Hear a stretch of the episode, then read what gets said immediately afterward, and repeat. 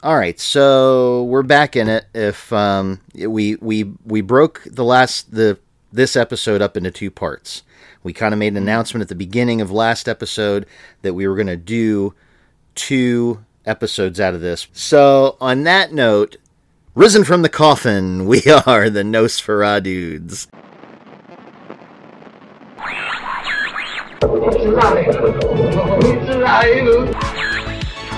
Adventures in time and space, told in future tense.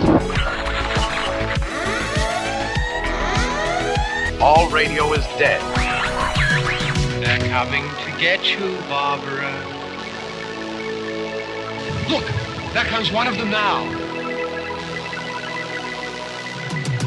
And all those deputies know, hey, Kelly's off limits. Because because Ben will fucking kill you. Oh, I wasn't even thinking that. Yeah, off. Oh, sure, absolutely. Um, but uh, you might as well stick your dick in a blender. I mean, Ben's gonna But I Mortal mean, Kombat that. I, I He's gonna mean, rip yeah, I mean, clean off. not even like looking at her. You know, you better have your sunglasses on. Don't even, don't even think about even looking at her. But yeah, so it's and of course uh, we all know what happens to Kelly. I think she gets one of the uh, the the severest deaths in the whole movie. She gets, she gets speared with a shotgun. She gets impaled with a shotgun. Well, that's the thing. Like like Michael He doesn't shoot it. He Michael doesn't- fakes her out. Michael fakes her out first. He's sitting there with the shotgun, rocking like he's the deputy who he just turned into a Right. pretzel, and he's sitting there rocking. And she comes in like, "Hey, you want a coffee?" And oh gosh, I hope the state trooper shows up soon. And, and he just gets up, whips around. She sees Michael Myers. He's holding the shotgun.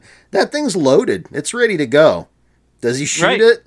No, Michael Nope. won't shoot. Michael will pull triggers. Wow.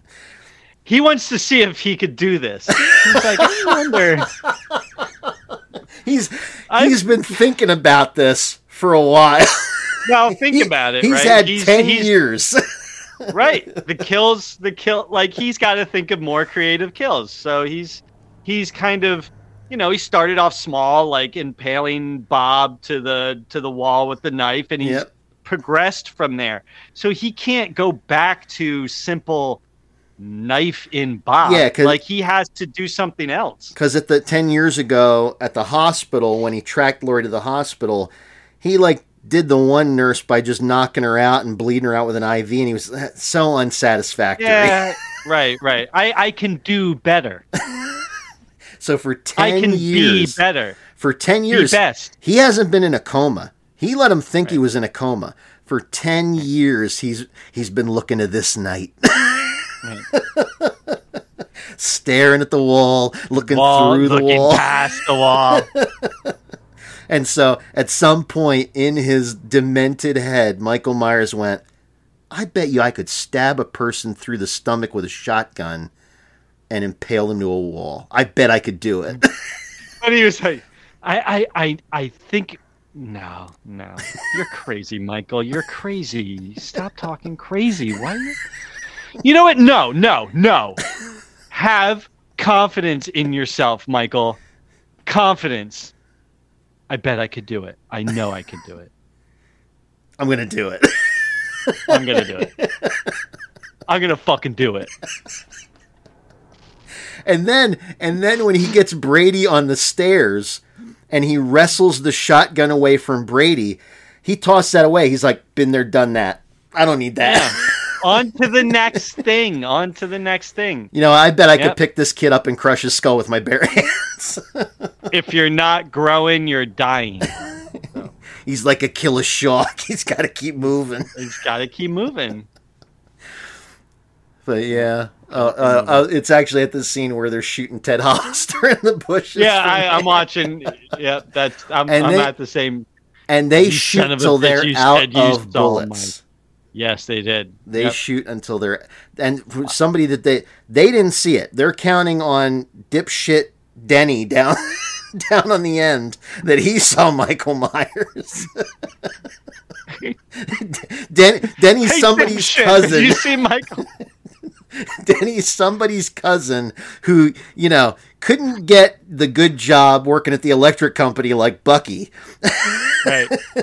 He sweeps. We didn't even. He sweeps Kyle. down at the pool.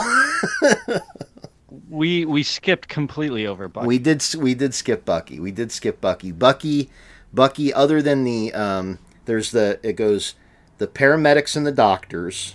They're the first ones to bite it.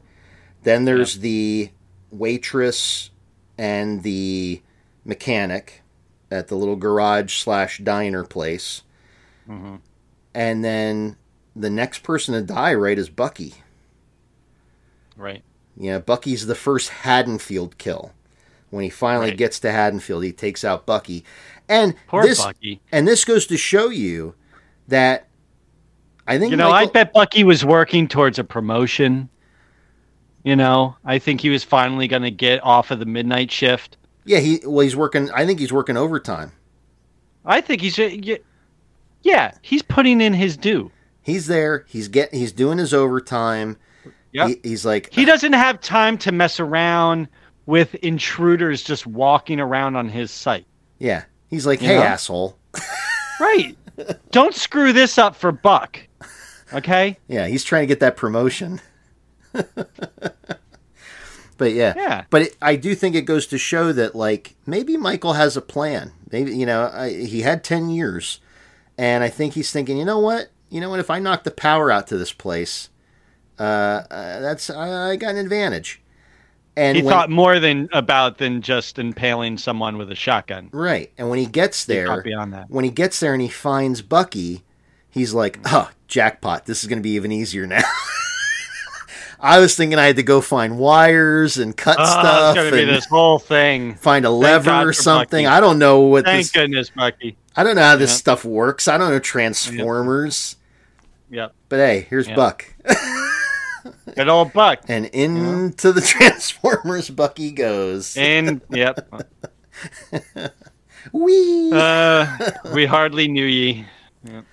but uh, but yeah, so yeah, Michael Michael I think has been uh, been seriously planning for this uh, for for a while now.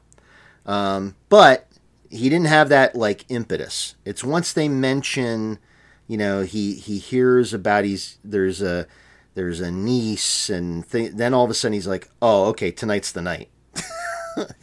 I was thinking I was just going to go kill some people, but tonight's the night. Well, he's right. He's getting transferred, and he and they're talking about who who his relatives are and who's next of kin and all that stuff. And then he hears that Jamie's uh, living in Haddonfield, so he he's you see his fist clench, so he knows right away. And Yeah, yeah. This is it. Tonight's the night. Yep. I, I was gonna I was gonna hang out here for about five more years, or at least wait till I got maybe to the other hospital that I know I can break out of already, and you know maybe maybe just eh, maybe just go kill a few teens or something, something. Mix it up, mix it up. yep, mix then it up. he then he hears he's got a niece, and he's like, ah. Oh, purpose. but uh, but yeah, I mean, and and this movie, this movie, really, uh, even though it, it has kind of a, a bit of a formula of '80s horror, you know, it brings back that slasher formula. Mm, yeah, But the movie, I think, with the addition of Loomis, you know, making sure Loomis is in the movie, and then having uh, the stakes raised by having the object of his obsession be a little girl, like, oh my God, is he like really going to kill this girl? he's going Yeah. after a kid. Right. He's going after a kid. We talked about it before. We talked about. I mean, it was you know it was a baby uh, in in 2018. Yeah, which is normally not his thing. It's normally not Tommy with Tommy and and um, oh, well, there's the girl Lonnie in- and Lindsay. Lindsay. Yeah. right. So so yeah, with Tommy and Lindsay, no, not so much. It was more Laurie. So And and but this Um, is where they start to then build that idea that it has to do with them being related to him. You know, they Right. they they made the thing out about oh, Laurie is his sister and things like that, but that it was still it was still kind of a mystery. Like, okay, why why his sister? And then once that's out of the picture, you know, now it's like okay, now he's even going after his niece, his young little niece. So what is going on? And that's where they start. You don't hear about Mark of Thorn. You don't even get an Mm-mm. inkling of where this is No. going Nope. no, nothing and but this lays the foundation for that because you start to question like okay he normally doesn't go after kids but when he knows this is his niece he's like going after why Right.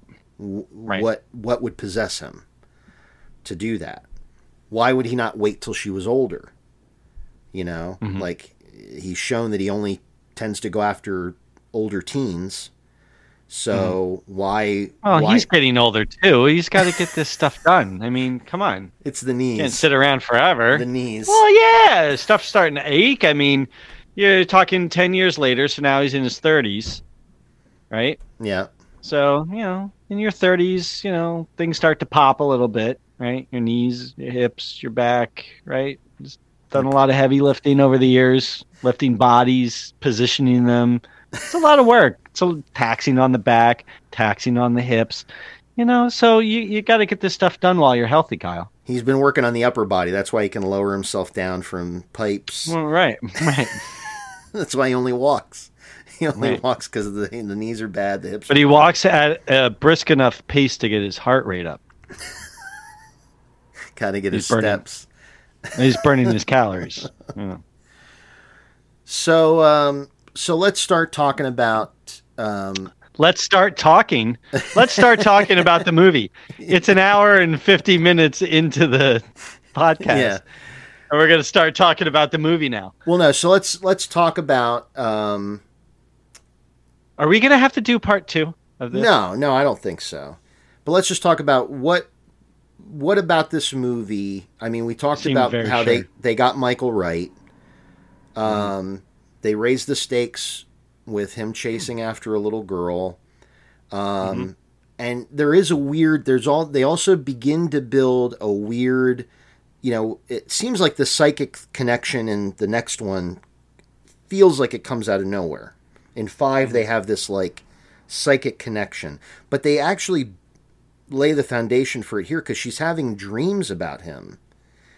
Like, you know, she's having dreams about Michael Myers coming into her room and coming to Right. get her. Right. So it's it. There's like a little latent thing happening there. Well, since it's late in the in the in the show, uh, and we're talking about connection, the ultimate connection comes at the end of the movie.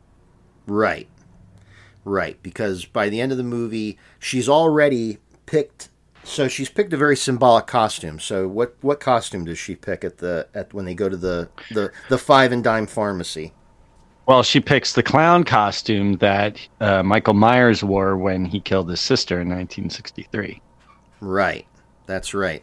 So and she sees him in the mirror in the store when she goes to get it she holds it up to herself and she's looking in the mirror to see how it looks and she sees michael as a kid staring back at her in the Right. costume Right. So so it, it already begins to set it up like there's something, there's some strange thing going on between them. She's Yep. having these dreams. She picks the same costume, same type of costume that he wore when he murdered his sister all those years ago when he was a little boy.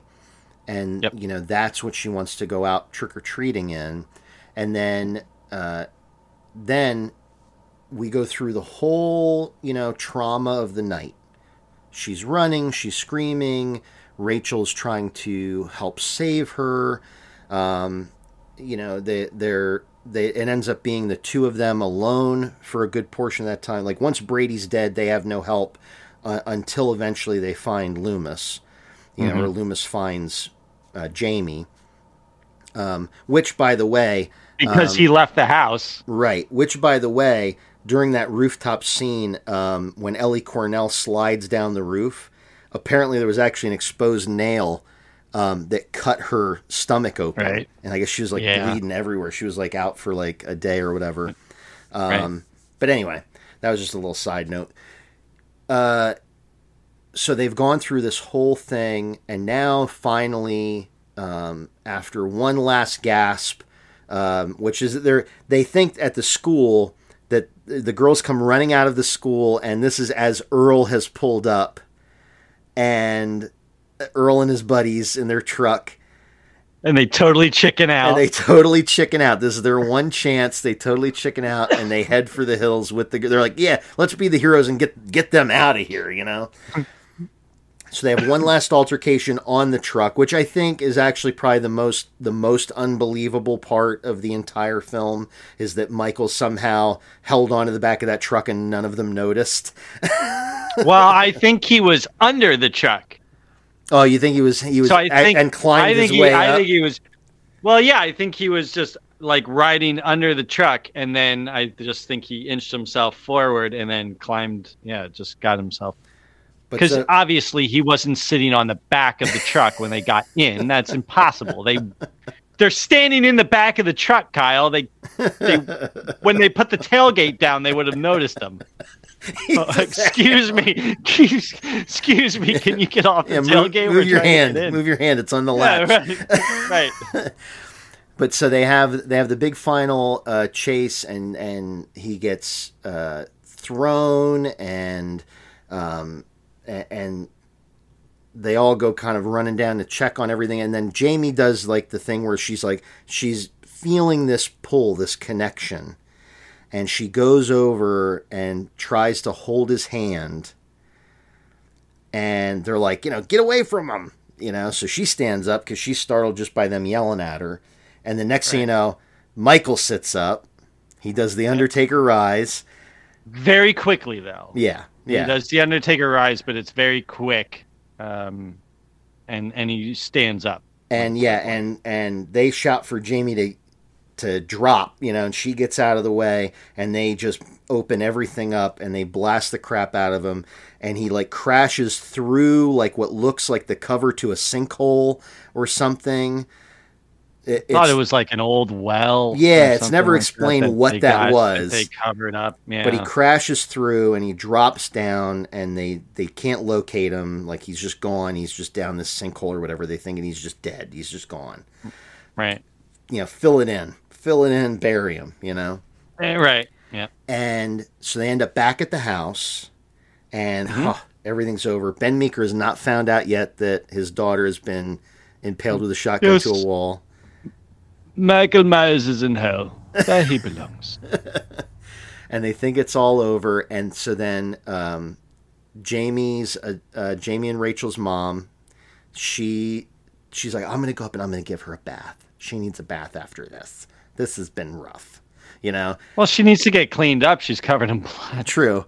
So she takes her up, and they're only gone shortly. And you're seeing like there, there's like this great moment where you're seeing like the impact of this. Like Rachel looks like completely Stunned. She's out of she's it. in She's shock it. like it's Yep. she can't even think of, about everything Yep. that's happened and then there's the scream from upstairs well first you see like the sequence that's supposed to mirror the sequence from the murder of michael myers sister in the first film you see her pick up the mask pick up the knife They do it in first person. you see her, yeah you're seeing it through her eyes Yeah. and you don't see what happens. It just gets to she comes in, the mom's sitting at the tub running the water, and then she's like, mm. Jamie, and then there's a scream. And then there's this wonderful little sequence where Loomis comes, he's the first one to make it to the staircase. Yep. And he looks up and he sees Jamie standing at the top of the staircase in the clown outfit with the mask on, holding the it's scissors in in in that part, Covered in blood. covered in blood, and he just immediately pulls his gun, like he is going to just shoot. Like he he just doesn't even know what to like. All he sees is like this is. I almost wonder for a moment. Screaming what? Well, I almost wonder for a moment if he doesn't think it's like somehow in his head like that that's like Michael. Like like that he re- even registers that that's her, like because it's exactly like Michael when he was little, because that's when Loomis first meets him when he's this little boy, you know, and and I'm I'm wondering if he doesn't have like a weird moment that doesn't take him all the way back to the beginning. Well, that but but well, it does because it's starting all over again. That is Like- that's that's what he's freaking out about. Like he's like, "Oh my oh my god, like we ju- I this guy that I shot six times and, you know, was evil on two legs and I you know, almost died in the fire myself and then went through this whole drama tonight and and now, you know, I finally buried the guy. The guy's dead. Like my life can go on. Yeah. And and now it's it's it's starting all over again Yeah. in this little so he- in this little girl. So ins- that's how, that's what I think he that's why I think he cuz he just totally loses it. But yeah, he instinctively pulls his gun, and Ben Meeker comes up and has to like grab He's, the gun. And why does he pull his gun though? That's what I mean. Why does he pull his gun? Because it's starting all over again and he's gonna fucking put an end to it right goddamn here and now. He's not waiting for this girl to fucking grow up. Fuck that shit. He's blowing her ass away now. But so Ben, Me- what- ben Meeker stops him, grabs the gun, and Ben Meeker just points the gun up because he's like, well, there, there must be a reason he's pointing the There's gun. something. But he's like, I'm not going to let Loomis like I'm the I'm, I'm, gonna the cop, look at what ha- what what it Yeah. is before I shoot. right? You know, yeah. And then yeah, Loomis is just going, no, no, no. Right, and then and then he's cow, but he, then he's cowering in the corner of the staircase. He's just, you know, he's he's just he's completely lost it. He's he's he's done. He's Right. out, right. and you get this great ending.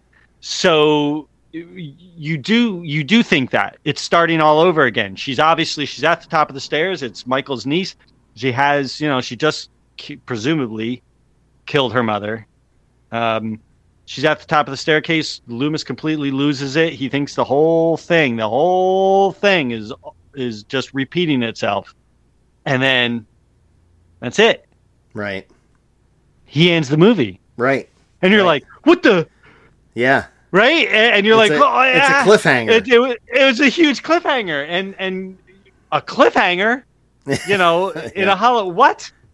And um, it uh, it it just put this fantastic stamp. Like it's one of the great endings, right? We always, well, any movie goer will always, you know, movies can often get ruined by the ending.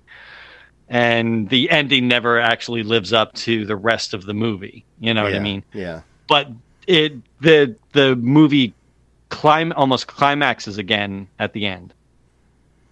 And and then you're left with waiting Yeah. and it's just uh, it, it was it was so well done and like i said it just puts a stamp on a really fun well done heck of a return for for michael myers. Um it, it's it's my favorite of the sequels. The the best um in the series is obviously 78 but this this is this is the next one. This yeah, is for number being two. for being the return of Michael Myers, um, it it delivers on on what it promises. and even in so you're talking about like i mean on, on a budget of how much? Five five Yeah, million, five million. right? Okay so five million for the budget. It's 1988 it's the fourth one in this series right? Yep. it still holds up against any of the David Gordon Green ones, any of the Rob Zombie remakes, anything where the studio threw a whole heck of a lot of money at at resurrecting this guy. Yeah. And Dwight Little did it on a 5 million dollar budget, you know, just just being creative and that's what I love about this movie. It, the, the the the opening scene was creative. The ending was creative. He he put the the the, the Halloween elements into the movie, so you felt that it was Halloween. Um, George Wilbur was great. Um, it, it's it has the the acting isn't the best, right? Yeah, you know the, you know, the teams aren't the it's te- 80s horror whatever. movies, it's yeah, eighties yeah. horror movie, so the acting isn't the greatest, but um, it, as a as a horror movie, as it has few flaws to it, I think. Yeah, yeah, and I mean, you know, to get to get all those elements and then get the performance that Danielle Harris gives as a little girl, putting it out Yeah. there in in a horror movie. Yeah, everything works. Yeah, Everything works. everything works, and and and and on top of all of that, you get Donald Pleasence on top of all of that. Yeah, yeah. So So on a on a scale of uh, five stars. uh, well, five stars. I, I, I, I, dude, my love for this movie is is is endless. It's it. I I I would very much like to, um, maybe, uh, see how many times I watch the original Halloween per year versus how many times I watch Halloween 4 per year.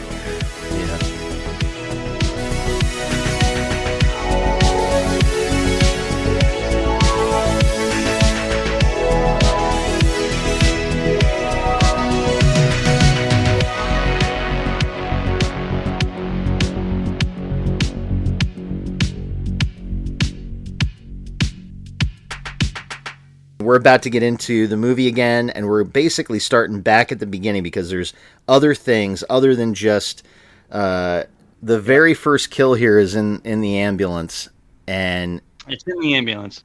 and it's it's where you know he's already heard that he has a niece, and he's starting to twitch and come back, and he grabs this dude, this whether he's an orderly or a doctor, he grabs. So so let's let's pause there real O- quick okay. because this was something that we talked about before. So I actually paused it. I had to go back and pause it cuz his name tag is there. oh, okay. So if he if he's a doctor, it'll either say doctor whatever or it'll say MD at the end, right? yeah, So I looked on both sides, no MD and no no doctor. So he, So he he's probably and they have a badge on. yeah. So that's ambulance. That's EMT, isn't it? Well, I think the MTs are the guys in the front because they're wearing like the classic like blue jackets. You see them very briefly. I think Right. those two are probably like orderlies or something. You know what? Can you be a medical officer? Is that something? Well, I think like I don't know what their official title would be, but I think like it, to, in today's parlance, at at best they would be like a PA, like a physician's assistant, or something like What that. What about a medical assistant? Yeah, like a medical assistant. I think they probably had medical assistants back then. And it's like that you have a little bit of schooling in medicine, like they can probably run an IV, they can, you know, check blood pressure, you know, do things like that, push fluids, blah blah blah. But they're, you know, they're not uh, they're not the people making the decisions necessarily. So they're probably just there to monitor his vital signs as they move him. Well, their whole job is just to move him, get, get him from point A to point B. Yeah. But unfortunately, when you're moving Michael Myers from point A to point B, oh, there's point C and points W and Z So- and yep, So he grips this dude's melon like just grips him. Yep. like he's basketball. Kareem Abdul-Jabbar and just starts pounding this guy's head into the wall of the ambulance. And Who needs a knife? and then it's a very simple uh, a very simple effect, but they have the effect where he he pushes his thumb through the front of the guy's head into the his his prefrontal lobe. Basic basically gives the guy a a digital lobotomy. and and uh, it's a super simple effect, but when you stop and think about what he did just there, he took his thumb Yes. and pushed it through the guy's skull, skull. Yep, into his into his brain. So already, you know, uh, if we're obvious, obviously, Halloween '78 is the granddaddy of them all. It's my favorite. It's your favorite. However, as far as kills go, this is much better than uh, Bob being impaled on the wall with a butcher knife. No, it's much more entertaining to see the thumb through the through the front of the head. What what it implies is like in '78 and even in uh, Part Two, you see Michael Myers' strength. You know, he can lift people up with one arm and things like that. But I would I would almost argue that that's like for a lot of these movies, and I'm not I'm not necessarily including like Friday the Thirteenth because when you get far enough into Friday the Thirteenth, he's like a fucking zombie mutant, right? so you expect Jason Voorhees at some point to be just incredibly supernaturally strong. But with this one, uh, they establish whereas you saw him, you saw Michael Myers be strong in the first two. No, he's like crazy strong. Like to be able to push your thumb through somebody's skull in this movie, like Dwight Little establishes, like, oh no, he's like if he, that's and that's kind of the magic of Michael Myers. People always used to ask me like, "Well, it's just a guy walking in a white mask with a butcher knife. Like, why would you be so afraid of that and this, that, and the other? Why why is that your favorite?" And I would I would tell people it's because little things like that establish that it's like Michael Myers. Whereas Jason Voorhees is risen from the dead, Freddy Krueger is you know a supernatural being living in the dream world. Michael Myers is just too crazy to die. He's just that driven by his psychotic desires that he keeps getting up and coming back and then does crazy shit like put his thumb through a skull. You know, he's just that like he he like there's Psycho and then there's Michael Myers. He's like a step above your average psychopath. Do you think that that's what um, Alan B. McElroy was going for when, or Dwight Little was going for when they shot the movie? I'm wondering because it's funny because you brought up Friday the Thirteenth and Jason Voorhees and being a zombie mutant, you know, by by six, right? Because five, it's not him. Four, he's just supposed to be this, you know, the, this boy growing up. Um, obviously, a lot bigger and everything, but he's not quite um, that that kind of zombie killer or whatever that you want to call him. Yeah, it's not until- until until six. When the lightning Four, strikes so- the thing and brings him back, yeah. Right now, now Friday the Thirteenth Part Six at this point already happened. Um, right, so this the, it came out. Uh, even though Friday the Thirteenth came out two years after the original Halloween, they were putting out Yeah. a movie every year, whereas Halloween took a break, uh, five year break, right, or Yeah. uh, six year break. So I'm wondering. Um, Jason Six had come out. Jason Lives had come out, and I haven't checked the box office on it or anything like that. But I think it was a pretty successful return for him too. After five, not you know, it wasn't him. It was sorry, I didn't mean to spoil that for anybody out there that didn't see uh, Friday the Thirteenth Part Five. But um, so there was that break between four and now six. So you almost had like a return of Jason Voorhees, right? So now and what what what what what what can we do to make him even more you know of a of a scary monster let's make him in, indestructible and i i because it doesn't like five takes a little bit of a dip uh, in this series. So Halloween Five takes a little bit of a dip with Michael in terms of, and we'll talk about it in the next uh, episode um, when we talk about Five. But you know, he takes his mask off, he sheds a tear, he's back to more being a guy, right? Again, Yeah. a little bit. Yeah. But in four, when Alan B. McElroy, you know, wrote it, or Dwight Little directed it because Dwight Little didn't direct five. So right, so I don't know that they just didn't want to make Michael like this super indestructible guy because even later on in the movie, you know, he's he's like that too Oh yeah. right? No yeah. matter no matter what they and he's walking and he's got that kind of George P. Well, we talked about it. It's still effective, but George P. Wilbur plays him a lot more Frankenstein. Yeah. So he almost becomes a little bit more than I think that that Halloween '78 and, and Halloween Two, where he's just he's a guy who's super strong. Like obviously in the first one, like you said, they they show that right. He lifts Bob up with one one hand, while his hands around his neck, he just lifts him right up. Um, so obviously he had that sh- kind of strength, but now he's just like this indestructible monster. Because now in in in six, and and then um, I, I promise I'll be done. So in in six, George P. Wilbur comes back and plays him again, and so you almost see that that return of the indestructible Michael Myers, right? The way he's walking and stuff like that. Whereas in five, they deviate, yeah. right? They yeah. they between four and six, four and six are played the same way. Michael's played the same way. Obviously, it's the same actor, but even written, even the way they wrote the movie, they wrote five to almost go back to the way he used to be, where he's more like plotting and stalking.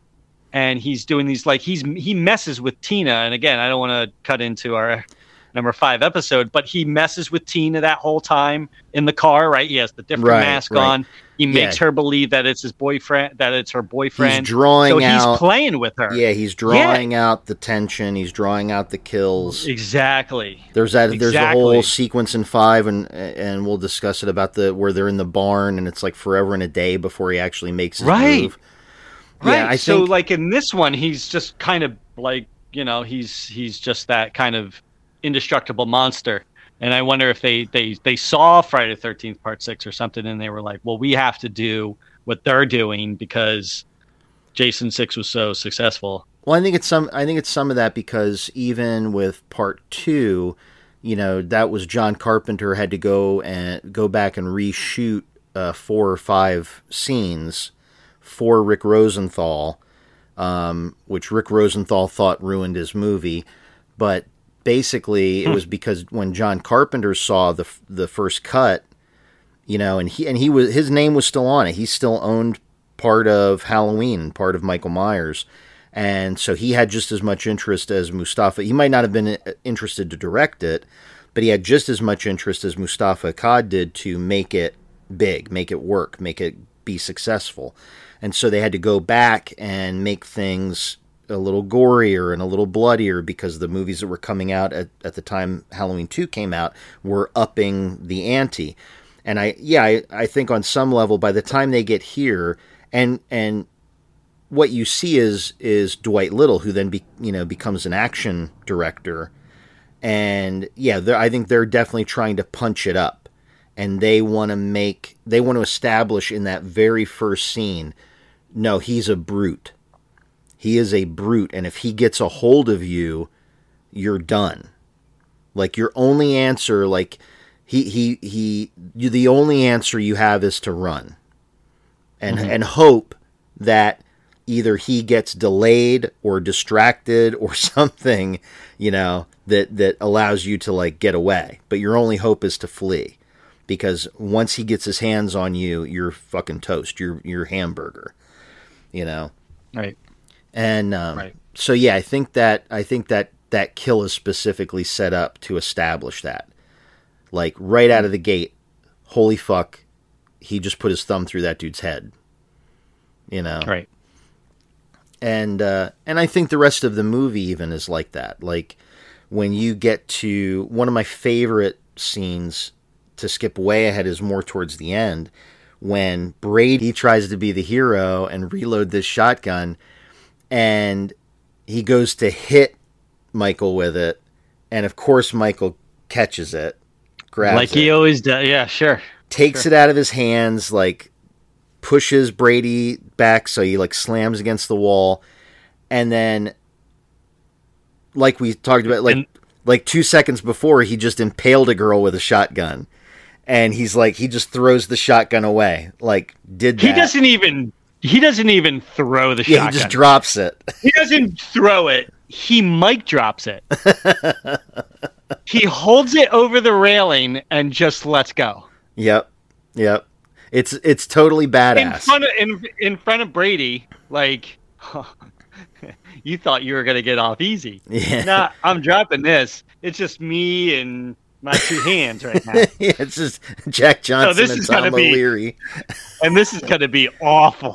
Oh yeah, yeah, know? and and thank goodness because I have I do have a, a an issue. One of the few things as a horror movie fan, as a person who likes to see crazy fucking head explosions and things like that.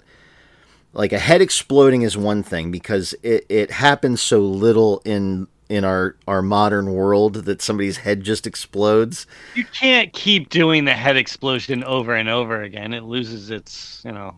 But the one thing that really does upset me in in films is when they do a head crush. Like when you actually see someone's head get caved in by something or someone. And they they don't show it in this. They don't like Game of Thrones it where, you know, like Pedro Pascal in Game of Thrones where he, he got his head crushed by the mountain, you know.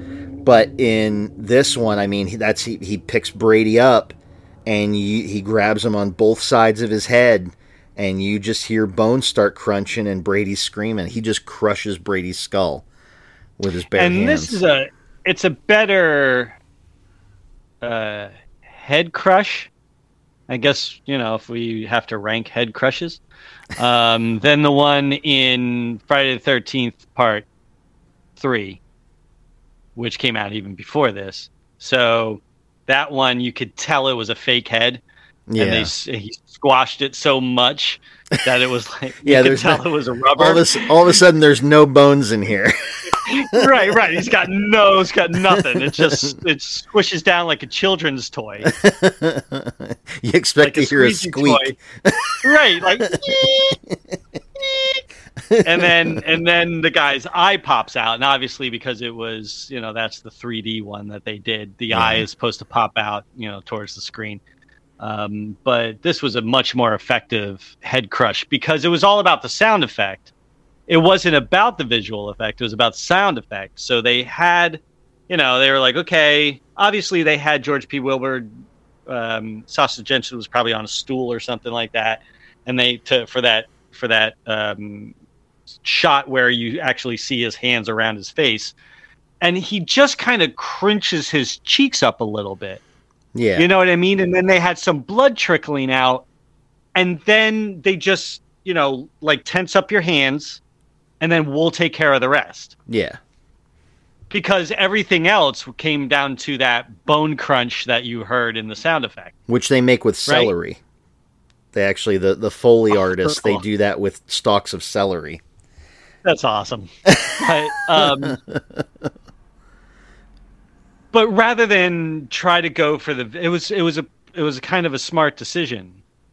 Yeah, Right. because you just it- you need a piece of celery and a microphone instead of trying to put together this elaborate head that Right. looks just like the actor's head and then make it look real enough and then have the eye pop out in the perfect it, it- you know what i mean it, Yeah, just we all- like it was we all know there's those More- movies where they take something that could have been like really simple and then go over the top with it. yeah i just thought this was a very creative head crush Yeah, yeah, they they keep it simple. They and you know, from what I understand of film, if you if you trust your actors enough and the actors know what they're doing, you can many times get away with letting the actors sell the thing rather than having to show every little thing. Right. You know? And, and sometimes you know directors, writers, and directors they get a little confused about that. Uh, it, it's sort of like pick your battles. Like when do we show it? When do we not? When do we put a lot of time and effort into an effect? Or when do we just let the editing and the acting do what we want it to, to bring across what we want? I know some of the scariest moments in horror movies that I see are all about the way it was edited, the way it was cut together. Sure. Well, two movies, two of the most popular um, horror movies of all time, Psycho and Halloween, are very bloodless. Yeah, yeah, yeah. If you watch, if you watch Halloween, you know, I think at most what you see like maybe a blood trickle out of somebody's mouth or something. Like it's not. Yeah, it's more it's more when you see the the gore comes from the dead bodies that she discovers, you know, Yeah. when she discovers Linda's body and Bob's body and Oh, and the like blood That when the was- blood sprays on the windshield. I think that's that's probably the most blood you see in the whole movie. Yeah. Yeah. And that and that's pretty much it. And Psycho there really isn't any. Yeah, the I think the only the only time you see that is is not even in relation to In the Uh, shower, oh, oh yeah, a blood that wound or a body. You just see the blood going down the drain. going yeah, it goes down the drain and that's it. So you don't need and and we talked about this before too. You don't necessarily need um, a bunch of kills either. You don't need you know all these kills and stuff like that to make it scary. You can kill three people. You can kill one person in a movie and make the whole movie scary.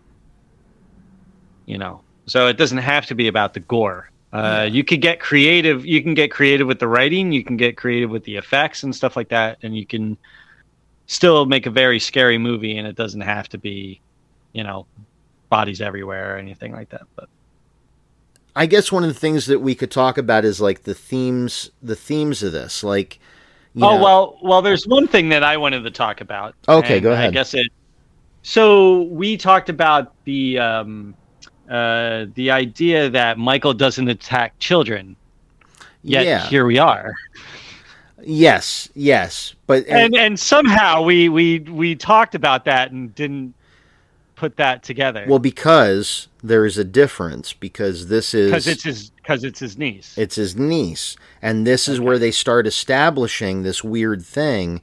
Whereas in '78 and well, part two, they start building the Laurie is his sister thing, but in Halloween '78, he is he's just uh, for whatever reason preoccupied with these three teenage girls and one of them in particular. And he just decides to go on this killing spree and kill them and their their friends and you know anybody else that that comes along and then in Halloween 2 they make it where oh he's specifically out to get Laurie like he's going to make his way to the hospital to Because get he does her. grab, he does have Tommy, or no, was it Lonnie. Lonnie? He had, Fucking he Lonnie. Lonnie. he had Lonnie in his hands. You know what I mean? So and he let him go. And then there's the scene in Halloween 2 where he's in the the natal ward with all the babies and he doesn't go just stabbing baby beds, you know. Um, right. I think that's the differentiation is that is that they're related and they're building this idea that he's hunting down his close relations. Fair enough. Since we're only talking about four. But in five, when he's running down, he goes after the kid. He goes after uh, Jamie's friend, the boy, in the pirate costume. He's he's driving him. He's he's bearing down on him, and I think I forget how. Uh, I don't know if Tina grabs him or something like that, or he turns or whatever. But uh, he goes out. He goes after that little kid. But, you know, I mean, who wouldn't? He is annoying. I mean, let's face it. I mean, talk talk about it like, dude, you've been friend zoned. It's okay. And what was he going to do with the baby? Well, he was going to bring the baby back, I guess, to the uh, Thorn cult in six because Yeah. he went after Jamie's baby. Yeah. So, so I think the Mark of Thorn has to stand a little bit apart, obviously, that from that idea. I maybe that was an idea that I, I get what you're saying that it's his niece and yada yada yada, but he again he goes after another kid in five, you know, six he kind of goes after the baby a little bit. Um, so maybe they detach themselves from that idea uh, that They- he doesn't mean, go after kids. It's possible, although it, it's not something that he. I mean, if he if he just wanted to kill some kids, it's Halloween. He could just go grab a, a bunch off the street and start murdering them. Um, Right. you know, it, it's it's one of those things. All right, all right. So we can't explain it. So We're well, just gonna say we're just gonna chalk it up to it's just one of those things. It's just one of those things. so why don't we, while we're uh, we're kind of Let's watching, quickly this- get off of that because Yeah. we don't have a we don't have an answer for that one. So I I want to I want to talk briefly about and I, and I know you probably hate this idea, but you know my I have this pet theory that Uh-oh. that Michael has this You're right. I hate it. that that Michael has this uh, condition because people have always wondered why you know he seems Oh, not the, the he doesn't feel pain. yeah he doesn't seem to feel pain he like he just keeps Right. coming you know he does the classic like walking everywhere you know and all that kind of stuff and there there's a condition uh, where and I wish I, I had looked it up. I wish I could remember the name. But it has to do with your body's pain receptors. And then it also uh, has to do with the fact that you can't sweat because of this like deadening of your like uh, outer nervous system. Your sweat glands don't produce any sweat. And it, it's something anhidrosis. I'll have to look it up. But basically and it's a real condition and it's where you don't feel any pain. You're not aware of pain. Like if your if your hand was sitting on a hot stove you wouldn't even feel it. Um, if you got bit by a, a dog all you'd feel is the tug of the dog. And So then, wouldn't you be all messed up? well, here's the thing. So I, I there was somebody uh, because actually Joe Bob read my idea on uh, his one Halloween special when they were showing Halloween movies and asking for these theories as to why Michael was the way he is. And I put forward a theory, and he actually read it on on the show, and he seemed to like it. I won't I won't go further than that because I don't know how much he actually liked it, but he said he liked it. And I then read an article immediately after that on one of these. Um, it was like sort of a like a comic movie site, and and I had to believe that the person saw the show because they literally step by step tried to tear down my argument. I mean, it Oh, was wow. yeah. Like I'm thinking, like they had to have seen that episode and heard that theory because they specifically attacked it specifically. and but the the reason I, I have that theory is that that it may be, and I- it's just a it's just a thing to put out there. Like obviously, okay, you know, he, he's evil, you know, but my theory the you know was that he had this condition and uh, most people who have it they die very early because they can't feel pain so they they do Sure. risky things they're there are uh, kids who have died like jumping off of jungle gyms because they didn't feel pain when they jumped from high places so they couldn't tell that that jump off the top of the jungle gym was going to be fatal you know and then they jump and they like crack their head open and die but I actually, when that person wrote that article, I went back and I looked up was there anyone who has survived to adulthood that has this condition? And there are. There are people that have identified it very early and they lived long lives. One guy lived till he was like in his 80s with it. And that guy, he had actually been impaled by a railroad, like a like a, a piece of railroad bar, and walked all the way to see a doctor, you know, and it was like and they they couldn't believe he lived that long but he's like well i just try to be really careful you know he's like i figured out when i was a little kid that that you know i didn't feel things you know he's like he, he broke his leg the one time or something and didn't even feel it and he and he was like so i just was careful from there on out Do you have to go to the doctor more often? i well i think you have to be really aware you have to be really aware of your body You have to be really aware. Well, yeah, Really aware. because if you stub your toe, if you don't fully inspect that toe, next thing you know, it's infected. Right. know. So I would think that you couldn't. I don't. I don't know. Could you live alone? I mean, you could live alone. I don't know how long. Yeah, you'd You- probably just you have know to what I be mean? really, really aware of everything you did, like really careful. Right. Um, right. But so it's not Which impossible. you can't. No, it's not impossible. It's not impossible. People have lived till you know older ages. Uh, they don't all just die when they're kids. Most do, but they don't all. And so I said that that would be a perfectly reasonable explanation for why he can get shot and burned and all these other things, and just keep coming and not not be not feel any of it. You know, it's like he just doesn't. It's not. Oh, I got hit with something. But even those people that, even those people that um, don't feel pain, died from things that would normally cause them to die. Sure, sure, but they weren't all psychotics. It's But- just a perfect storm. But then the alt- the the alternate part of that is the fact that the these people can't uh, sweat, so they can't cool their bodies.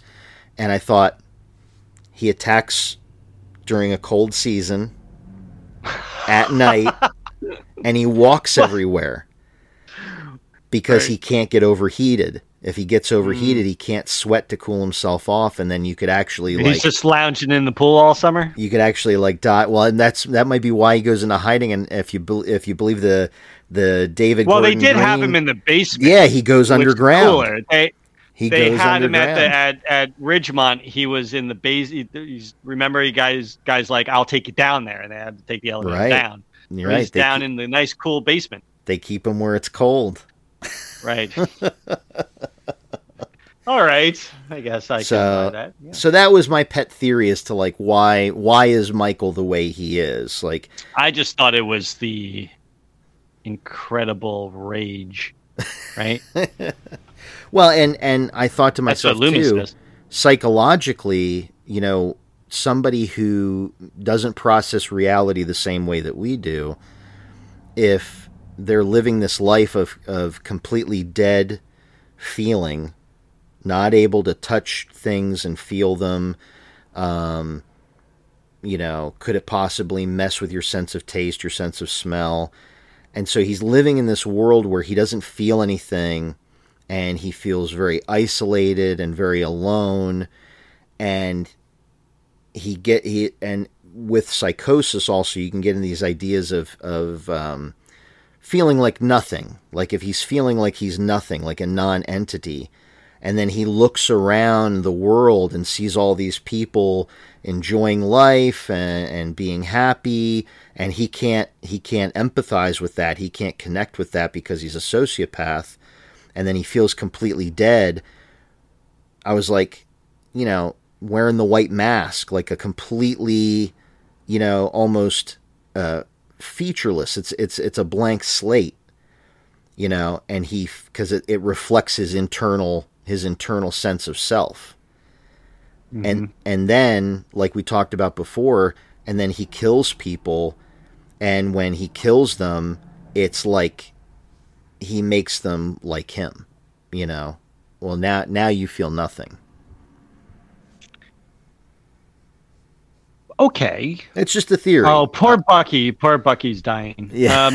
Um, so, but he was in Smith's Grove for 15 years. You don't think that the doctors would have been able to figure out that he couldn't feel pain?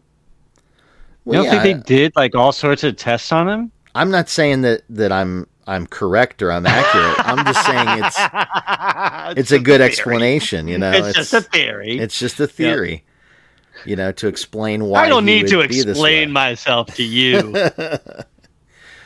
You know Yeah. but i mean and i'm not one of those people Okay. like it's it, really is just a, a theory like if you wanted to try and explain how he can do what he does and why he does what he does you know it's about as good as any i'm not really one of those But I just that- thought it again. I just thought it was rage. So like, if you ever watch, um, if you ever watch like a cop, you know, try to take somebody down, and he shoots him with the taser, and the guy's just like, you know, keeps on coming, and you know, they're so enraged and oftentimes on drugs. Maybe Michael's on drugs. well it, you know what it reminds me of it actually reminds Maybe me he's of on. Maybe he's on meth. Maybe. pcp he's on horse Maybe. it actually kind of reminds me in a in a little way of I've I've always been kind of fascinated by the story of the um well what they call him was it the the Causeway Cannibal uh it was the guy down in Miami Florida who pulled his car over on an overpass in Miami got out of the car started stripping off all his clothes and just walking down the street and he went down underneath the overpass where a homeless guy was hanging out. And this guy walked down there. I used to know their names, but I can't remember them right now. It's been a while since I read about the story. He walked down and attacked the homeless guy.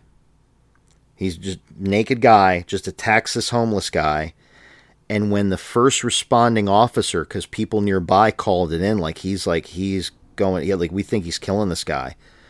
When the first responding officer pulled up, he was eating the guy's face, right. like off, like the guy's face like was gone. Oh, Yeah, like down down to from from top down, like it was down to I think his upper lip was gone. right. and so all he had was like his jaw, like and whatever scruffy Well, that that happened to that happened also in Florida. I knew there were two cases in Florida. But when the cop pulled up, he There- like threatened that guy, and the guy wouldn't get off the homeless guy. So the cop first he he uh, tried tasing him, nothing. Yeah. Then he tried beating him with a baton to get him off, nothing. So then he pulled his weapon and threatened to shoot the guy. And I forget I I forget if he fired a warning shot or just shot the guy, but then the guy got up and started walking towards the cop. And I think Yeah. the cop had to put 3 more in him before he went Yeah. down. right. And that guy, everybody in the world was saying, "Oh, he had to be on like bath salts or PCP or so." They found nothing but a little bit of weed in his system. Rage. He was Yeah, just he he was- went just that crazy Yeah. that he chewed a guy's face off and then electricity beating and then bullets three three bullets couldn't stop him and it took a fourth bullet It's wild. yeah fucking wendigo that's what i call that guy he's a fucking wendigo But that's what I mean. So maybe you know it, it's just it's just that Yeah, he's could so be. crazy, he's so psychotic, he's so full of rage that nothing can nothing can stop him. Yeah. Let's talk briefly about uh, the the kids pulling the pranks because we see this in, in How do those kids not get shot? we see this in 4 and then we see it again in 5 that teenagers in Haddonfield apparently number 1 after 4 I cannot believe they sell those masks in Haddonfield anymore. Right. but especially four then to five, the fact that any teenager in this town thinks it's hilariously funny to dress up as Michael Myers and go out and then try to scare the cops. Well, that's the dumb thing. That's the you're talking about the insensitivity part of it, which Which teenagers are insensitive. which teenagers are insensitive, but they're also dumb, right? And after the events of four, everything because this happens at the party, so already stuff is a bunch of stuff has happened.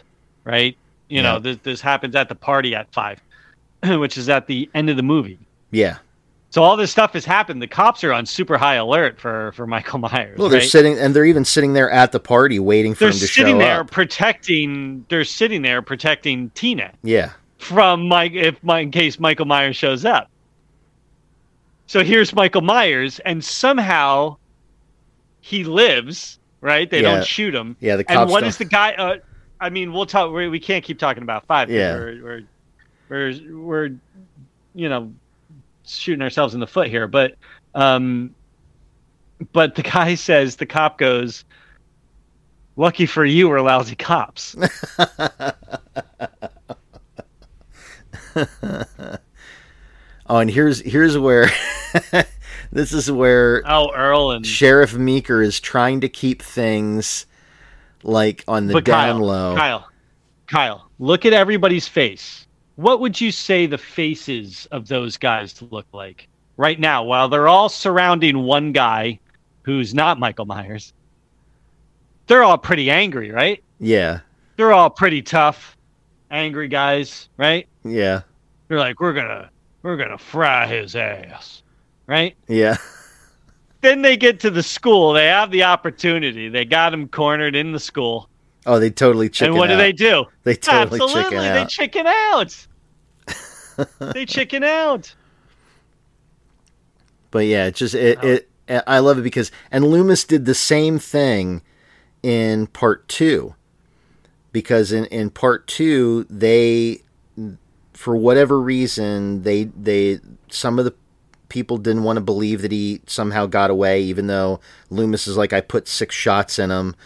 They don't want to believe that he, he got away. They they think, well, we just got to find a body. He's got to be nearby somewhere, you know, laying up in a bush or something. We just got to find him and um, and when everybody's asking questions in two and in four, Loomis is just like it was Michael Myers. He's still out there. Right. And and to be honest, I think I think uh, Loomis uses the excuse in this one that um, You haven't y- got a police force. well, because Michael did take out all the cops at the station. True, true, but I, I think in on some level Loomis just loves riling up a crowd. He loves talking. He's a talker. Lu- Loomis. Loomis is to uh, two and four what uh, Tommy Doyle is to David Gordon Green's Halloween Kills. Poor Ted Hollister. There he goes. Hi, Ted Hollister.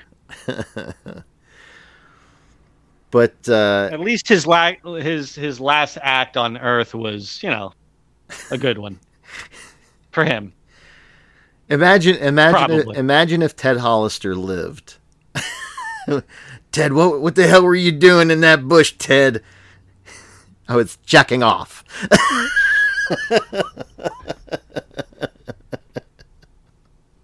You were jacking off. That's a that's a little brain candy episode for or a, a Yep. throwback for anybody that doesn't know. We can do a Kids in the Hall podcast too, Kyle, if you'd like. Down for that.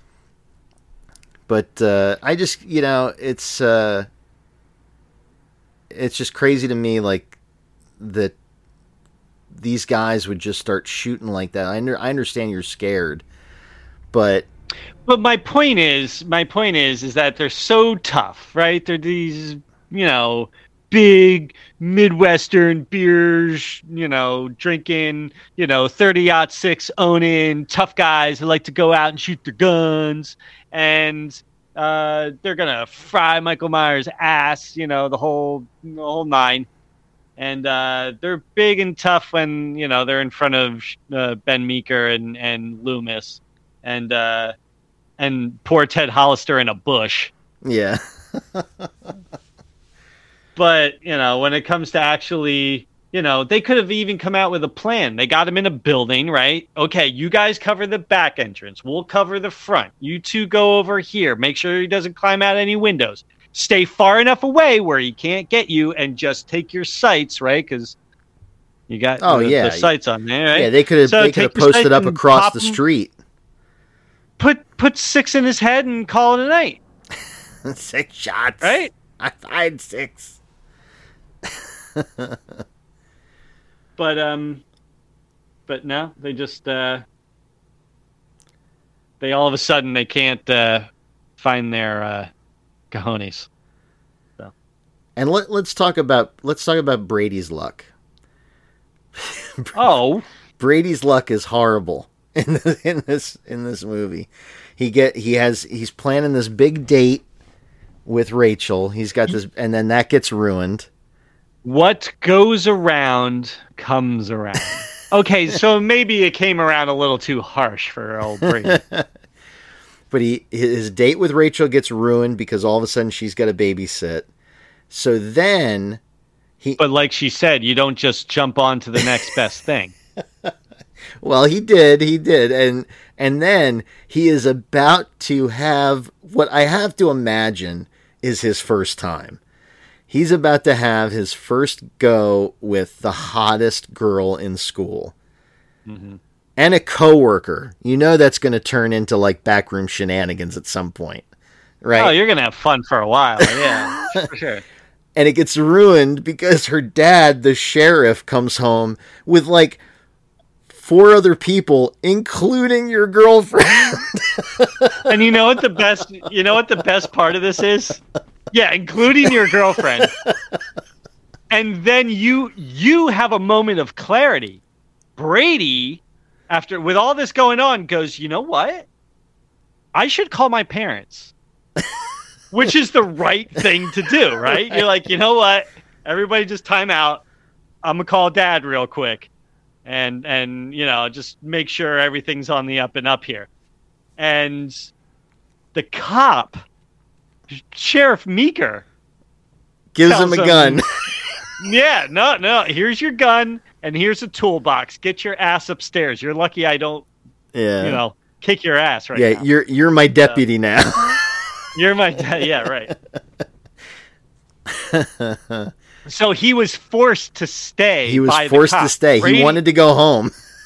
had Brady, yeah, had Brady just, you know, had it up to him, he would be down the street by now. None of this would have been happening to him, and he would have lived Well, and because Michael's not after him. He just got in the way. well, in classic mistake, classic mistake, Right. he sat down and opened a magazine to try and act like nothing was going on. Hmm.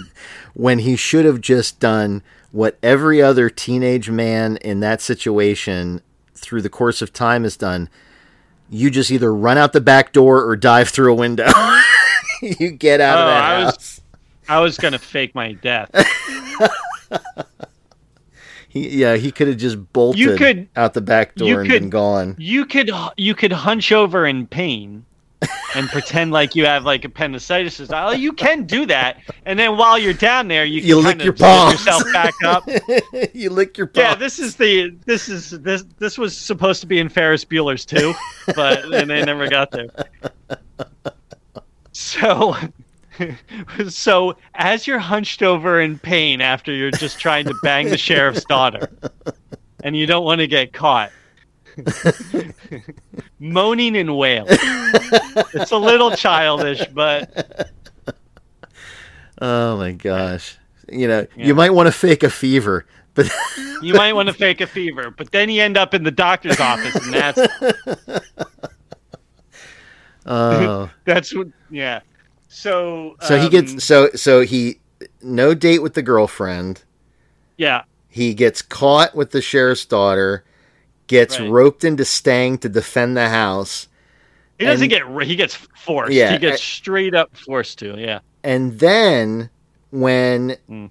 he when faced with the threat of Michael Myers, he decides at this point, I need to prove my love. and then gets his head crushed. Brady, this was his worst night. Well, Brady wasn't looking so good up to that point. So he's already in the doghouse with Rachel. He's in the doghouse with Sheriff Meeker, right? So he's maybe got to prove himself a little bit. I don't know that he picked the right moment. There, there's got to be there's got to be a part on the cutting room floor where Loomis just looks at him and goes, "Fucking loser." like just a cherry on top. you, Yeah. you piece of shit. Yeah. so this is my favorite part. This is where uh, okay, so we got um we got Ben, Meeker, and Loomis calling for help. And uh and then, you know, leaving Jamie, the very thing they know he's after. And that's the other thing. Loomis knows he's after her. And will stop at nothing to get to her. So Kyle, where is she? Where is Jamie right now? She's in the house. She's in the house. So you're Loomis and you leave.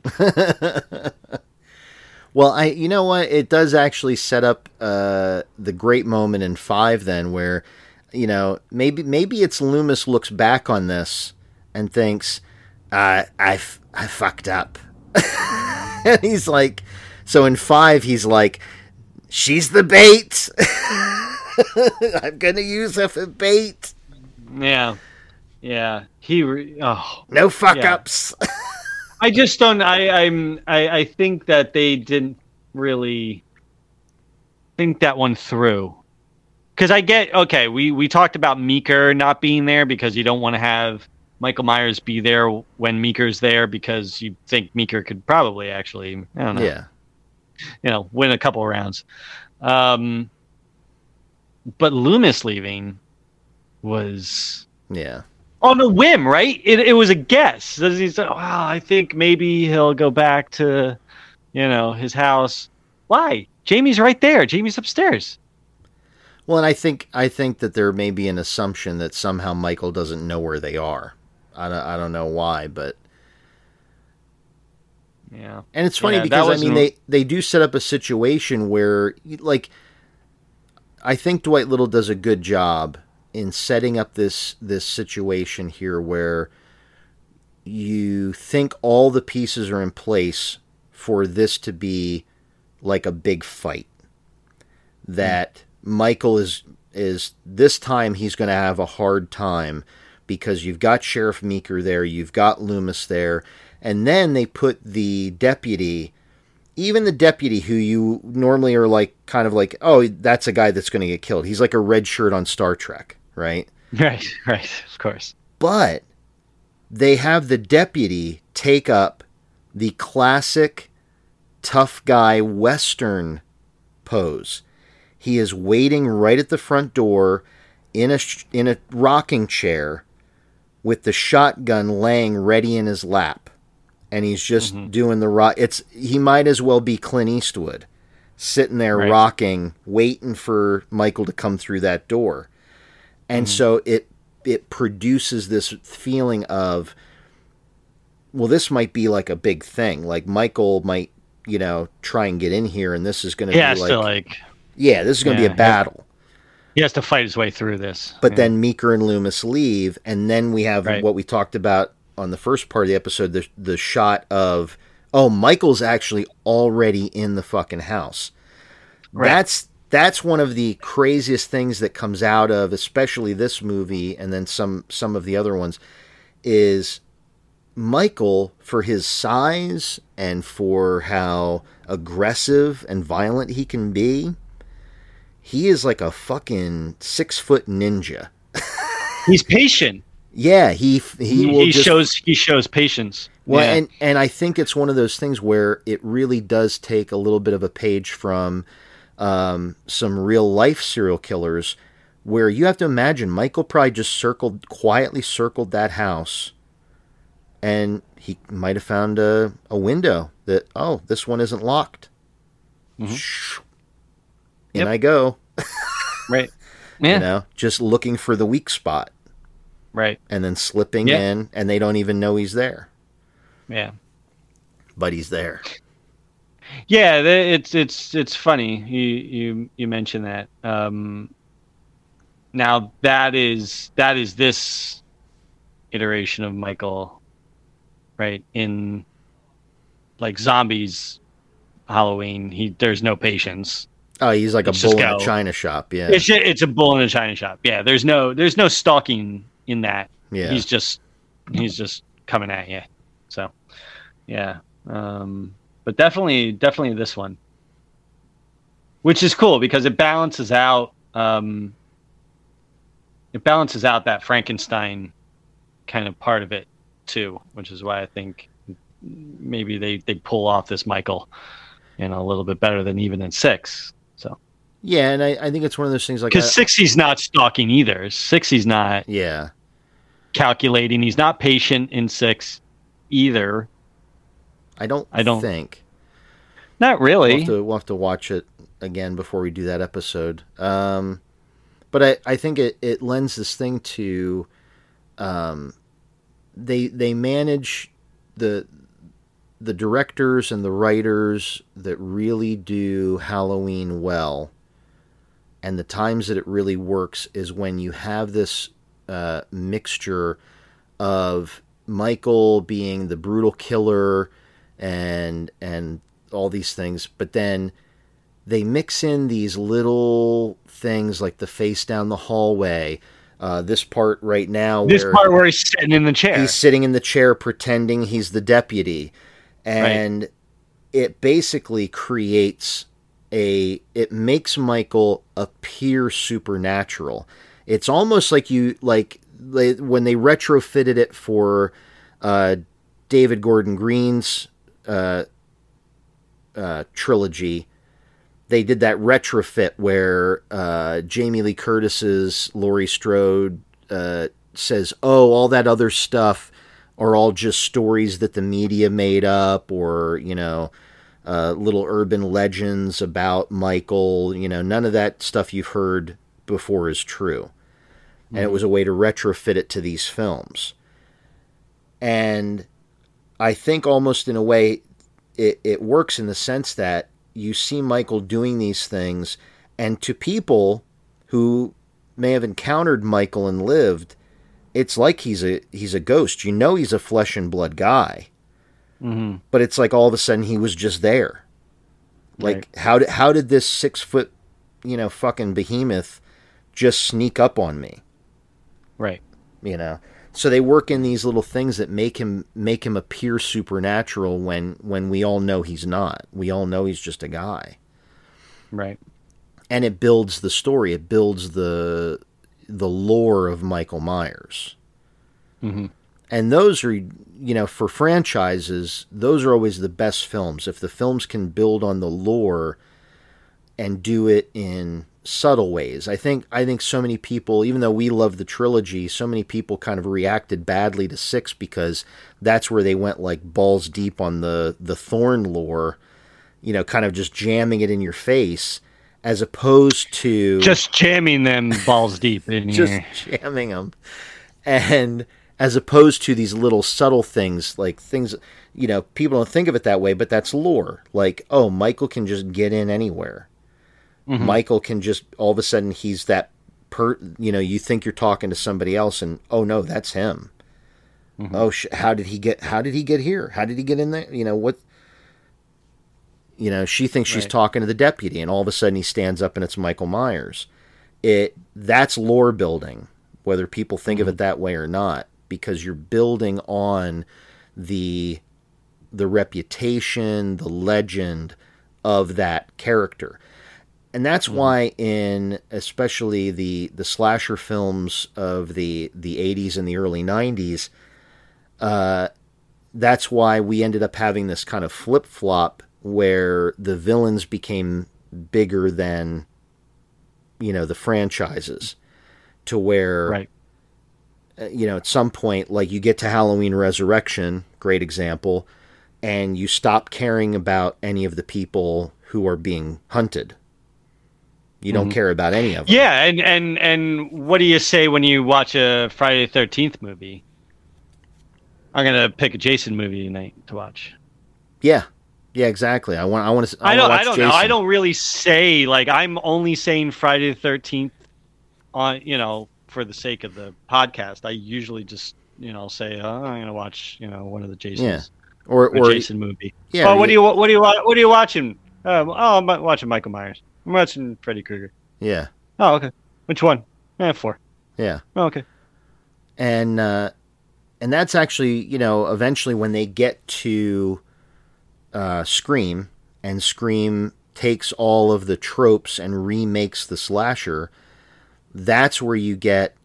Uh, it, it's funny they do this subtle thing that probably not a lot of people pick up on, even though it's like one of the primary tropes of the Scream series.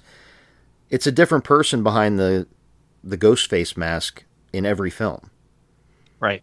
Every film ends with a reveal of it's Right. It's a whodunit. Yeah. it's somebody else. It's like Scooby Doo. Every every movie is Scooby Doo, and you're trying to figure out who's behind the mask this time. And it's because they've kind of flipped that trope where now you have like they have these recurring characters of Sidney and um, uh, Gale Weathers and Dewey. They have, and all of a sudden now they're important. Like like Scream managed to do it. All of a sudden those characters are, are important. I want to see Gale Weathers get away. I want to see Dewey succeed. yeah. And now the person behind the mask, like yes, you want to find out who it is, but the person behind the mask became secondary. And that's It's about why who lived. it's about who lived, and that's why Scream worked, and that's how they brought the slasher back and made it work was by Well, Kevin flipping, and yeah, by flipping that whole too. idea, you know. yeah. But that's brilliant. that's one of the great things about how they re kickstarted with Halloween four, the franchise after you know kind of dropping the ball on three. Uh, they kickstart it by giving you somebody.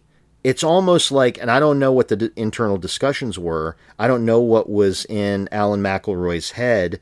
You know, he was a fan, you know, but I don't know what necessarily was exactly in his head when he was writing it.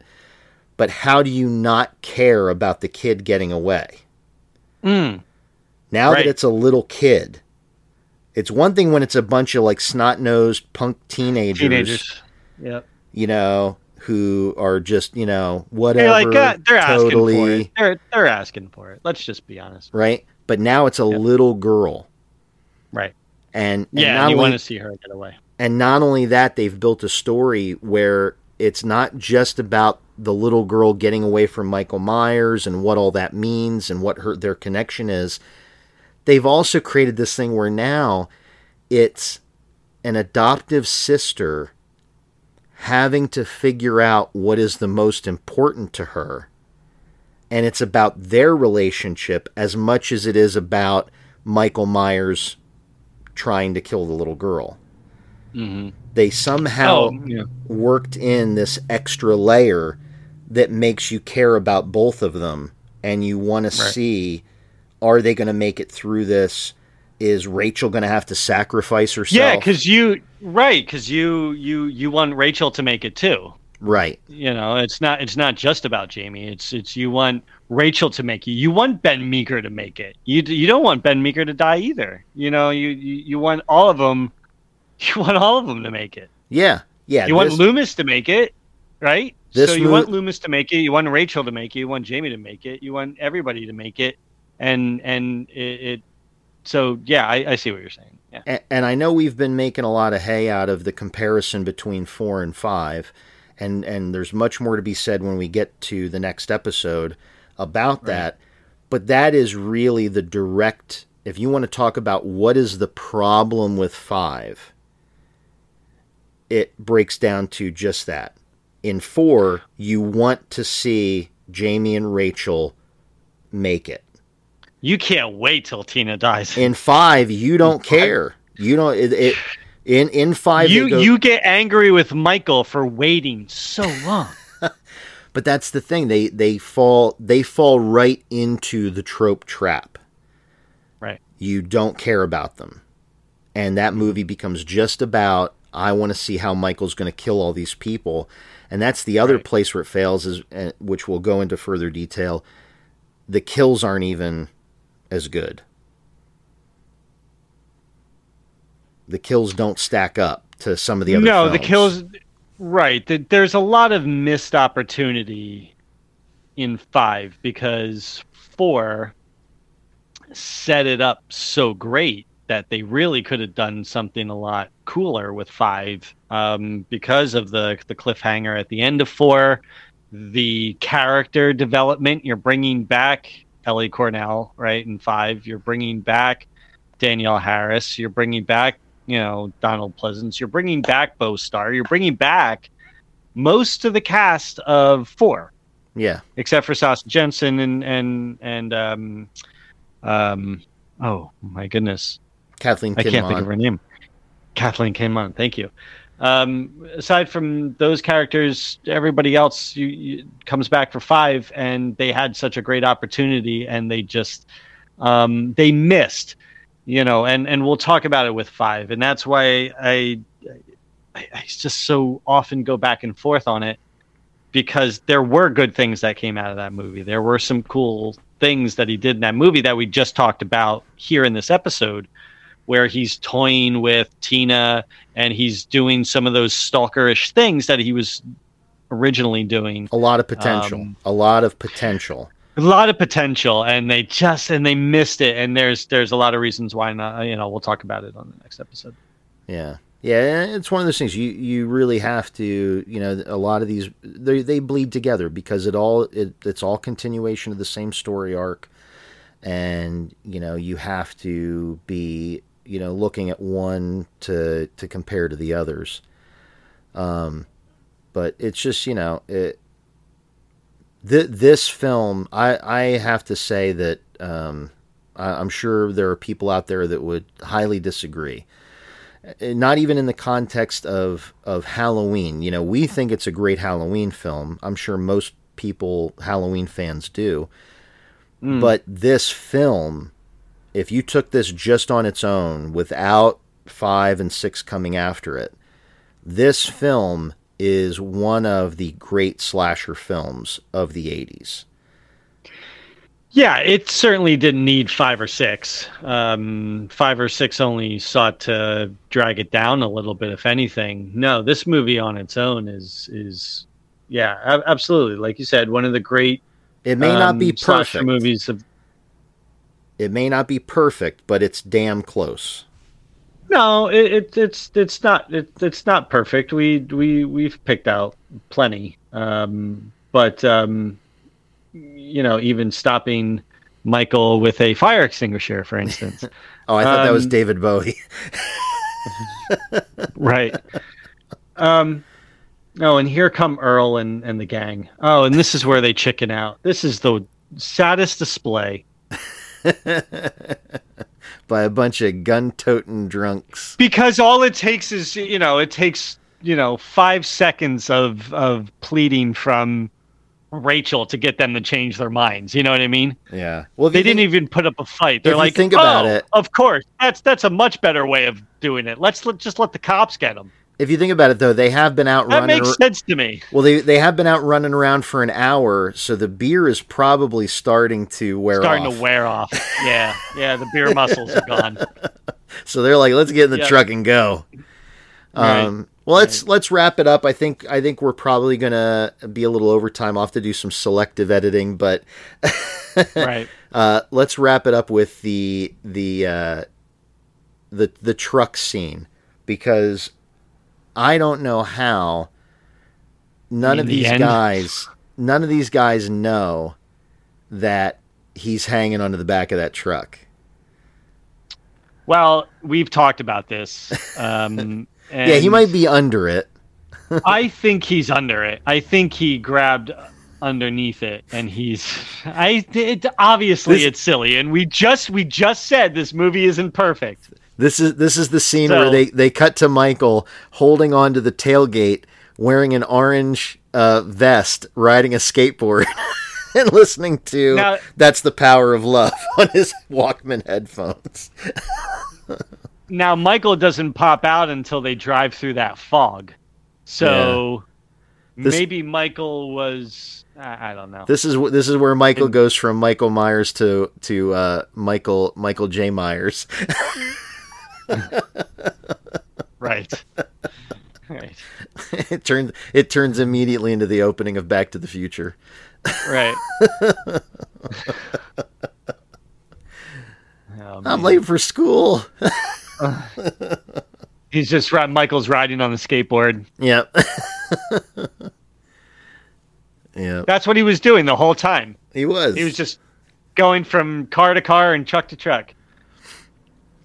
But yeah, these. Um, this is one of the more more graphic scenes too. Like when he just Michael, he very quickly takes out the guys on the back. oh yeah, none of in the these. None of these guys. so he just takes him and he and he stabs him and he throws him off. And actually, I think maybe even a couple of the go- guys probably survived.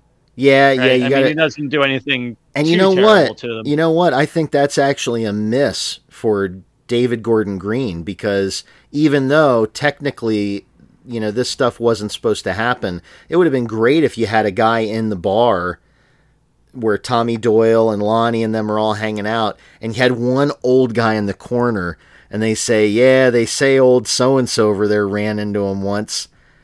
yeah. Th- thanks his lucky stars, he was thrown clear. Right, because the third guy now Yeah. he's the older guy. He gets he just gets tossed. I didn't even see him get stabbed at all. So if you can just survive the fall, you know you're gonna have broken bones, but you can live through that. Yeah, they could have had just some crusty old dude in the corner with a beer going, Yeah, luckiest day of my life getting thrown from that truck. Right. he he spared me that day. Um, I looked into his But- eyes, the devil's eyes. um, but he rips out um, Earl's throat. So Yeah. poor, poor Earl, um, Yeah, out of all of them, gets it the worst. He Yeah, really Earl gets is it the worst. Earl is bad. He's off. dead, dead. That he's dead, dead. Because Michael just grabbed his bare hand. Like, can you imagine? Like, it wasn't even a knife or anything. It he grabbed him with his bare hand and ripped his throat. You out. know what I didn't think about? We were trying to figure out the last time, and this part I'm definitely going to keep in because we were trying to figure out who Earl's kid was. Because remember, somebody comments about Earl's boy, and we were trying to figure out was it Bob, and then we looked and Bob doesn't have the same last name. They Right, right, never. right. Uh, what's the? I forget the first name, but the last Starfighter kid from part two. His last name Oh. is never given in the credits. He only is credited by his first name. Right. So it's got to be him. I bet you that's supposed to be Earl's kid. Because it's either Earl, it's Did- either him or Bud. Because they never give Bud's Did- last name. I don't think either. Did he die? Um, He didn't. He just got taken away in the ambulance. I thought he didn't actually die. Oh, he fell. Remember, he That's slipped. right, He slipped that's in right. the nurse's blood and not, got knocked unconscious. that's maybe it's Bud then. So maybe it's Bud. Maybe it's Bud. Which would track, like Bud's Are you? Wait, what's Earl's last name? Ford is supposed to be his last name. Oh, yeah. But uh, but yeah, I mean that would track. I, I would believe that that was the kid of a bar owner. So one one last argument that we have to settle too um, is right here at the end. Uh, apparently, this is a mine shaft. Yeah, oh, yeah, yeah. I think for years we thought it we, we thought it it was, was like an an old, old covered well, well, or- yeah, like it was a well that got covered up. yeah, because he goes down into like just- a cavern. Right. Right. So I just didn't think that the mine shaft was like like the en- entrance to the mine is is just a f- I didn't think It's it's not even marked. We're just a giant hole like horizontal hole in the ground. yeah, and it almost like yeah, it's just there's like Like there's no entrance. There's no There's entrance way. I thought there's always an entrance to the mine. yeah, there's uh, There's, there's just planks. there's nothing, They just threw a bunch of wood over it. there's nothing that marks that as like hey danger, this is an old mine. Right. Or well, uh, whatever. There's an outhouse there But- for some reason. I don't know why the outhouse There's is an there. outhouse. Well, I guess when you climb out of the mine, like, there's no, like, how do you get down in there? It's what I'm saying is, it's a it's hard. There's no. It's the entrance is not at an angle. It's just an opening in the earth. Yeah. I've never seen a mine like that. Well, I have down in West Virginia. There's a they say you it's got just an opening. When yeah when you walk around uh like some of the uh they they warn you if you go off hike like established hiking trails in West Virginia, you have to really watch. Like that's why you see people walking with the big sticks and stuff because you're supposed to test the ground in front of you as you go because there are just openings where they literally just mined straight down into the into the ground. And um, yeah, there's just big holes. Wow, that seems very stupid. I don't I don't know why you would do something that dumb. I don't Right? know either. Why would you just open a hole into the earth? Why would why wouldn't you have like an entrance so that you can clearly tell that that's going down into the earth? Yeah, why wouldn't you, why wouldn't you build a, a set of concrete stairs? Look, I'm Well, just that's I uh, just, when they used to they used like to set up those like rickety elevators. Mhm. Like at, at, at some point, as they as things got more modern, they used to set up like scaffolding, and then they would have like a rope and pulley elevator that would take guys up and down. Okay, and let's just say that all of that was there. Fine. Okay, fine. Fine.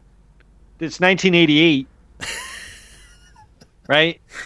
The thing's been abandoned for I don't know how long. You didn't you don't think that maybe putting I don't know, at least a sign up yeah, would I don't be- know. appropriate? No, no, no. Well, in this scene too, and and um, I'm sure we already talked about it, but um, this was the opportunity that Five really had. I mean, what a cliffhanger! It was Donald Pleasence at his bed. I love this. Is my favorite when when you know when I go back and I think about Donald Pleasence's work in the entire embodiment of Halloween. That's the first scene that pops up in my head, even Yeah. though he's you know obviously from the original but we've talked about it obviously this is our kind of go-to halloween movie anyway um, but that's the first image that's in my head. And it was so great because you know you're like um, the the the reaction after the after he shoots him six times in the in the first one is really clever the way he does that right? Yeah, you know he, he, ha- he has that look on his face and you don't know if he knew that was going to happen or he's shocked and now he's like oh shit you know or whatever. But uh, in this one he's just completely like oh my god it's all starting all over again yeah, like oh my god i am i am an old man i have dedicated my entire life right to this fucking guy yeah. I've been hobbled. right i've been hobbled i've been blown up i've been stabbed you know i i've you know and and i've put in all this effort. I've been blown up. I had to dive behind you know the the can the the barrels there to just to survive. And i went through all of that. And now it's it's all back to square one. It's all Yeah. back at the beginning. Yeah, yeah, now the the next scene the next scene oh the next scene should have been when they started five out it should have been jamie sitting across from loomis at smith's grove yeah. and yeah. like the look on like and and now he's got to start over again and prevent another michael myers from happening And well, and you know what would have been great is is you could still bring Michael back, but you could bring Michael back in the sense of like here's Loomis working with Jamie and trying to make like this breakthrough. Like he thinks that like he he begins to believe that there's this chance that he can he can actually save her you know he he's he's trying. And then have Michael come back into the picture like a- as they're on the cusp of like this breakthrough you know and then ha- and have Michael come back into the picture and have Jamie have to make this choice do I become like Michael or do I come out of this and save myself Right, right. Yeah, yeah. That you know, they they really. I could almost picture the two of them sitting, and it's just a quiet room, and you just hear the the seconds tick, tick, tick, tick, tick, tick, tick, and he's just they're staring at each other, you know, something like that. And uh, she's not now. Now she's not blinking. You know, now she's not saying any. You know, she's not speaking at all. She's gone silent, like like she does in five, but she's like gone silent, like Michael did. Yeah, You know, completely like he hasn't catatonic. He hasn't spoken a word in 15 years. Like, psh, like now she's not talking at all. Yeah, Oh, and, and and I know we always like to write ourselves little scenes, but wouldn't it be great if there's like an if there's like an observation window with like a nurse or like an like a like a physician's assistant, somebody like watching through the window, and then like the head of the facility comes up and is like, "Did you search him for weapons this time?" and she's like, "Yes, he." He allowed us to search him. He doesn't have it. He didn't have anything this time. yeah, like he's right, right. like he's tried before to sneak a gun in. right, right. Of course, that would be hilarious. So that that is that is uh, our our uh, our little take, our little discussion on Halloween four. We could keep going. I could we keep could. talking about it. We could. Um, we'll, but you know, we've got more more to come. We got Halloween five coming up next.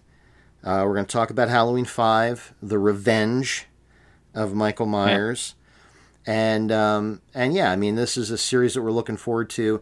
Um, let us know what you think about Halloween four or any of the Halloween movies. Let us know what you think. Like, are we totally off base? Is this not the best? Of, of We're not Halloween- off base. No, there, no. Everyone else would be wrong. Nope, nope. Um, so let us know, nosferadudes at gmail.com. Um, we also have a Twitter page if you want to reach out to us on Twitter. Um, it's just nosferadudes. Um, so you can let us know. Let us know what you think. Uh, even if you don't And- want to talk about Halloween, let us know what your favorite horror movie is.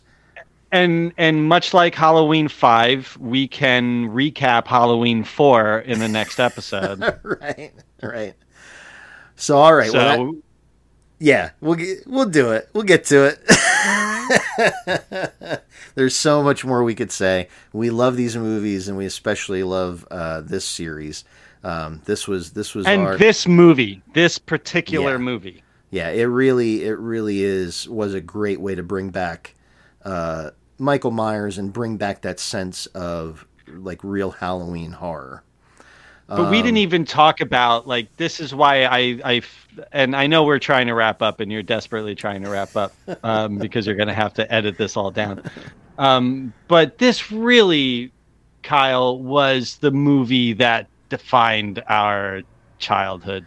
Well, yeah, because I think we probably saw this one before the first one. I would think. I think. we- But we watch this more often than anything Oh, else. yeah. Oh, we yeah. watched this over and over and over and over again. We watch this more than we watched any of the Friday the 13th. We watch this more than any of the Nightmare on Elm Streets.